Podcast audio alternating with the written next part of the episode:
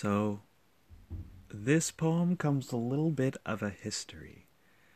Um, I am a Texas native, um, but I spent a few years in Arkansas, um, making dear friends and changing my life.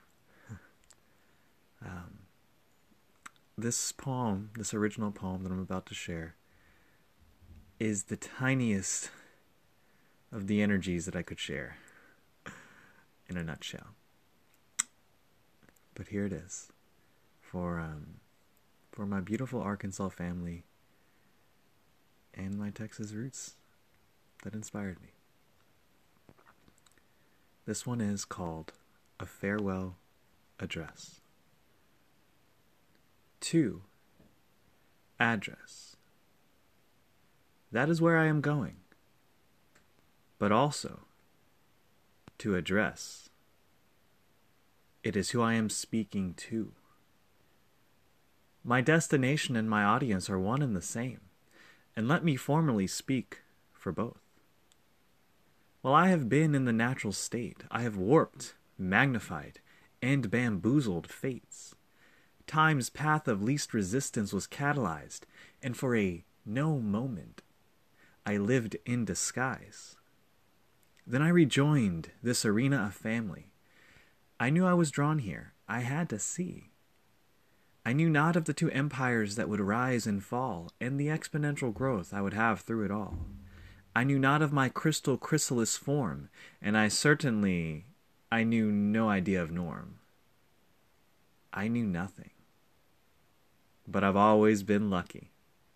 These aspects of me have not changed, but the package that you see is never the same.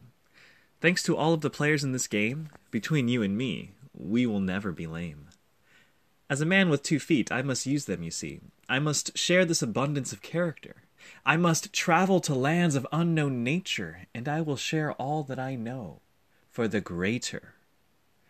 Good is what we are, and chaos theory wants us to take it far. Chaos wants us to equilibrate with evil, as evil is good inverted on itself. Sometimes the wise man breath is just the right help. A breath to address what is the test and what is your best. A home of address to grow with flow. We are the gift and the bow. We are the surprise that we've always waited for. And we are also the decoration with layers of more. To pierce to the core may be our desire, but only with patient time and tempered fire. We will love, we will cry, we will live, we will die. We will do all of these things and infinitely more. There is no par minimum and no high score. Live in auras that expand your love and let your egos die when they have fallen from above. A fallen angel is not disgraced.